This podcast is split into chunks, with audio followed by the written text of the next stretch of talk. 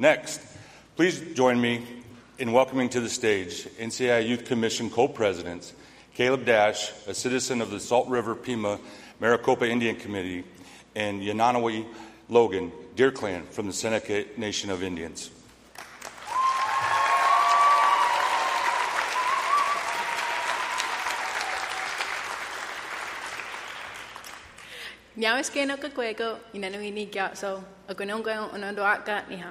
Hello, I'm thankful you are all well.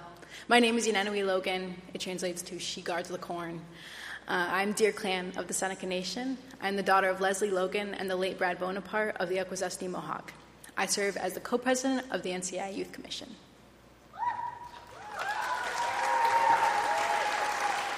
Shopgaich, Banyichiri, Caleb Dash, Ayanam Jud, Anakimel Atam, Chahalachitam Pipas Juvat.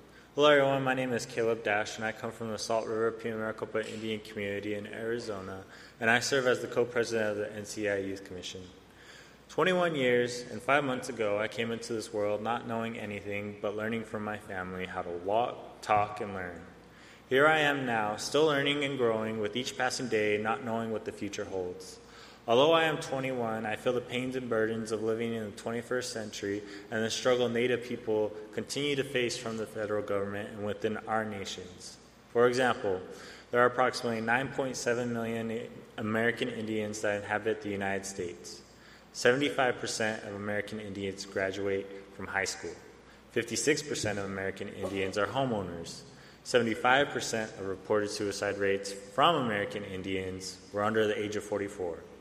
Murder is the third leading cause of death for American Indian women, which is 10 times higher than that of all other ethnicities. These statistics are the world we live in. They are what we as natives have to go through daily. We want the best for our communities, families, and friends. But we must receive more funding from the federal government to support all our nations in efforts to build infrastructure that is vitally needed, such as roads, hospitals, gas stations, schools, fire departments, and so much more. As Indigenous people, we are neglected by the federal government and also put at the far end of the table. Growing up, my only fear as a child was losing my family. Now that I am much older, I have more, such as losing my culture, language, and even that great fear only we as Native people can relate to, and that is losing our tribal sovereignty. We call upon the United States of America to address our concerns for the funding allocations needed in Indian country and necessary infrastructure, as well as the protection of Indian territories. In doing so, we need to cooperate more for the safety and security of both our people and the world, conserving and preserving the beauty of our lands and making a more sustainable planet for generations to come. It is not only the duty of our people to protect our lands, but that of those who have taken our lands and now inhabit them. We ask the United States government to acknowledge on the record the genocide of our people and the malcontent the United States has kept as they continue to attack our freedom and our nations in efforts to destroy our ways of life.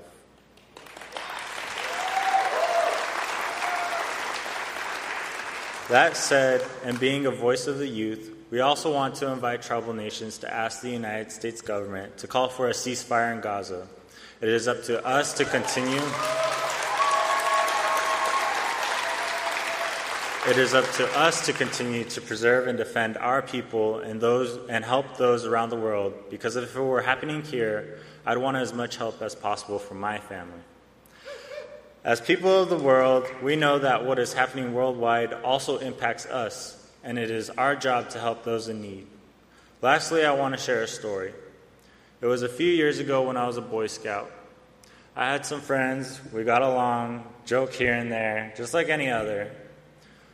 But one day while we were out camping at one of the scout camps, one of my friends, we'll call him Joe, and another one of my friends, we'll call him John, they were both talking behind me and a few others, but when we heard a scream behind us, we looked back and we saw my friend Joe hitting our friend John with a rock. We later discovered that behind us they were making fun of each other when it went too far. Joe was a child and a product of group homes and had many difficulties controlling his emotions. Our other friend, the provocator, was not, but we all knew that sometimes he teased too much, and inevitably it was a powder keg between them. Fortunately, after hearing our friend's screams, we tackled Joe, and afterwards another friend and I ran for help while the rest watched over our two friends. When we got help, we immediately took our friend who was beaten to a helicopter landing zone to get him to a hospital. We were never the same. Our friend lost his memory and forgot about us, while the other went through the juvenile justice system and we never saw him again. The reason I bring this story up is to remind everyone here who knows the pains of youthfulness, going through things, whether it be bullying, parental issues, drugs, alcohol, suicide, and so much more. We have a significant problem that we all know. I believe that it begins with our families. They may not be the best, but we must improve and care for one another. The roots of our problems are, yes, in our families, but also in the financial hardships that we have taken through the subjugation of our tribes from centuries of colonization and oppression. We must return to our old ways of living caring for one another, watching over each other, and helping one another. Whenever my grandparents would tell me stories from back in their day, they'd always tell me how kind people were to one another, whether it be waving at each other at stop signs, watching each other's kids, or helping each other through addictions and building homes together. It is what we need to do. Always remember to be kind and live like it's your last day because we do not know what the future holds. So make the most of it now and create a future for us that is sustainable, prosperous, and beautiful. That's all.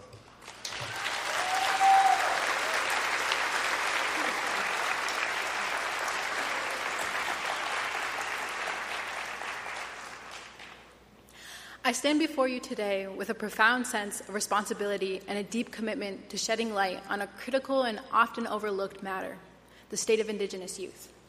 The young people of Indian country have strong convictions and passionate voices, yet our messages are often ignored and diminished. The tapestry of Native American youth is woven with both the memory of our land and ancestors and the stark realities of contemporary life in America. My duty as co president of the National Congress of American Indians Youth Commission and a youth leader is to ensure that our collective message is heard and our priorities reverberate across the waters and lands of Indian country. A few weeks ago, I returned from a study abroad program in Ecuador, a once peaceful country strafed by narco terrorism and internal war. As my family anxiously worried and awaited the safe return of their young Onondaga daughter, my worry was focused on the indigenous communities I was safely departing. Amid a national crisis marked by drug exploitation seeping into their borders, these communities, scarred by negative media depictions of their country, struggle to sustain the ecotourism industry. Many communities have invested generations of land, labor, and financial resources in ecotourism as a critical part of their economy. This is just one challenge facing Indigenous peoples around the world. Native youth are committed to tackling the issues and challenges in Indian country, but our con- conscience and concerns are not narrow. Our focus is expansive and global. Native youth care deeply and give space, time, and support to the collective and mutual liberation of oppressed Indigenous people worldwide. Our generation is devoting our time, attention, and resources to ending the genocide in Gaza, where the death toll has risen to 28,000 Palestinians, half of whom are youth. Beyond social media posts, Indigenous youth have facilitated a community of solidarity, organizing protests, fundraisers, hunger strikes, and healing circles for the cause. As Native and Indigenous youth, we are told time and time again by our community and tribal leaders use your voice, use your platform, have convictions, and support important causes. Some might claim that the youth don't care, that their phones and trivial pursuits consume them, but I'm here to tell you we are not disaffected indifferent, or incapable. We cannot remain silent or pay no heed to the massacre in Gaza when our ancestors suffered a similar genocide.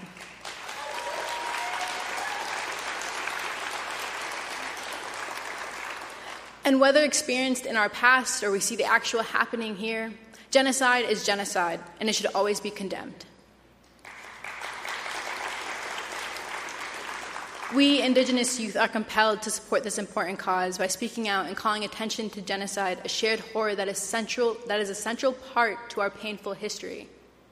In the Clinton Sullivan Scorched Earth campaign, our villages and crops were burned, women and children were killed, and the Haudenosaunee were removed from our ancestral homelands. In the Oka crisis of 1990, the Canadian government denied the Kanien'kehá:ka human rights, and violence ensued over 78 days. The Osage reign of terror continues today while they fight for mineral rights and the ongoing consequences of loss of land and rights to non natives. Tourism in Hawaii has displaced Native Hawaiians and destroyed natural resources, contributing to the Maui wildfires that have devastated the Native communities. We are not just familiar with what we see unfolding in Gaza the forced displacement, extraction of resources, demolition of culture and demonization of our identities, and the raping and murdering of our people. It is a part of us, historically through our ancestors and presently through our traumas, through stories of such atrocities. The reinstallation and prioritization of our cultural practices and resources are necessary for breaking down systems of oppression and exploitation. Youth recognize that. I am proud of my cousins who have committed their lives to language on the Tonawanda Seneca territory and are actively preserving oral traditions. Our youth are closing the generational gap from a time when our people were shamed and abused for speaking their language in the Indian residential schools. We know the power of our language because without it, we lose our climate solutions, our stories, and ourselves as Ongehoe. As a mark of respect to Black History Month, we revisit Dr. Martin Luther King Jr.'s sentiments recently posted by NCAI in support of the relentless fight for shared justice and equality, transcending racial boundaries that continue to inspire much of modern day advocacy for Native rights. As mentioned, NCAI remains dedicated to championing his dream of a more just and equitable world Dr. Martin Luther King Jr. reminds us that injustice anywhere is a threat to justice everywhere.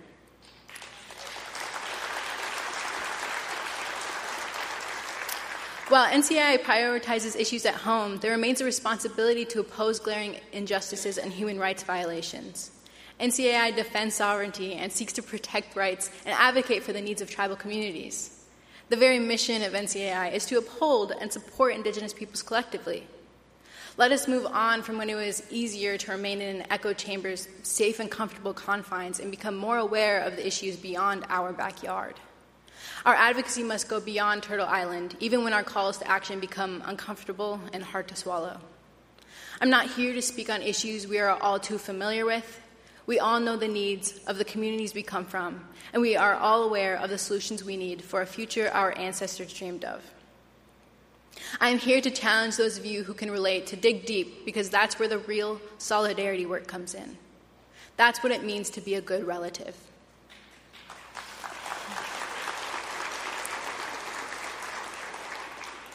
In compliance with the press release published by the Center for Native American Youth, we ask Congress to pass legislation calling for a permanent ceasefire and an end to U.S. military aid to Israel.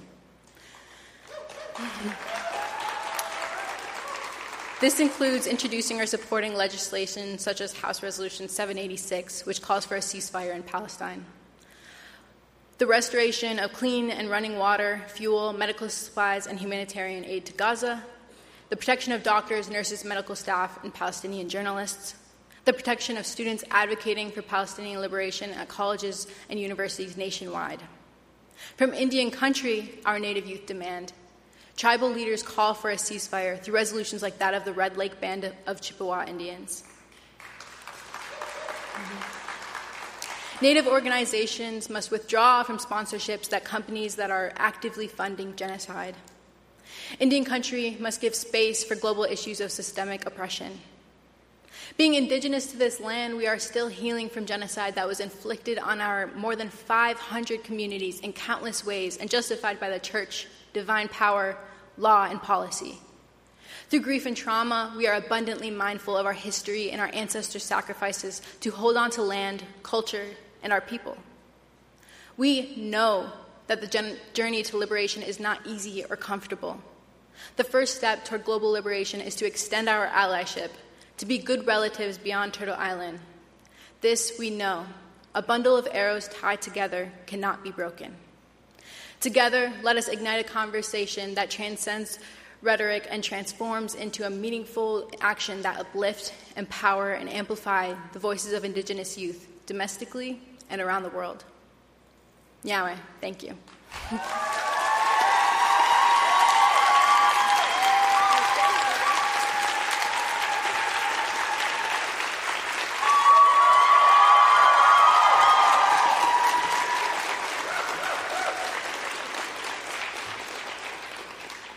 Thank you, Co-President Dash and Co-President Logan.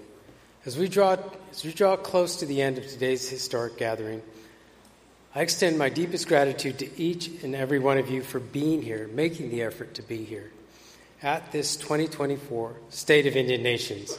Thank you for standing with us, for sharing this journey, and for your unwavering dedication to Indian country. On behalf of the NCAI, we look forward to seeing you this week at, throughout the conference. Safe travels.